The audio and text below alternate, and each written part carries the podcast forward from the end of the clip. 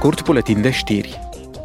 O delegație a Parlamentului European participă în Egipt la 27-a conferință anuală a Națiunilor Unite referitoare la schimbările climatice. Parlamentul își propune să depună mai multe eforturi pentru un rezultat ambițios. El dorește să transforme sistemul energetic global în acest deceniu, deoarece criza climatică este cea mai importantă provocare cu care se confruntă omenirea. Președintele delegației, Boss Eichhout și vicepreședintele Comisiei Europene, Franz Timmermans, vor susține joi o conferință conferință de presă.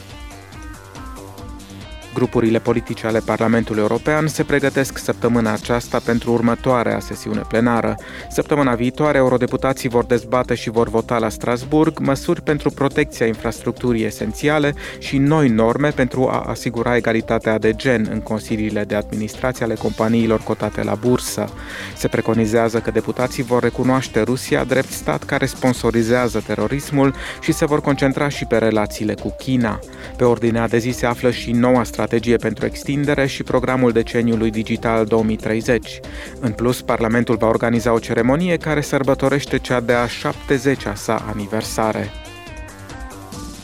Deputații din Subcomisia pentru Drepturile Omului au evaluat ieri condițiile pentru lucrătorii străini care muncesc în Qatar în avantpremiera campionatului mondial de fotbal din această țară. Informațiile adunate de mai multe organizații pentru drepturile omului cu misiuni diplomatice în Doha arată că mii de muncitori străini au murit pe șantiere sau în accidente legate de construcții înaintea turneului.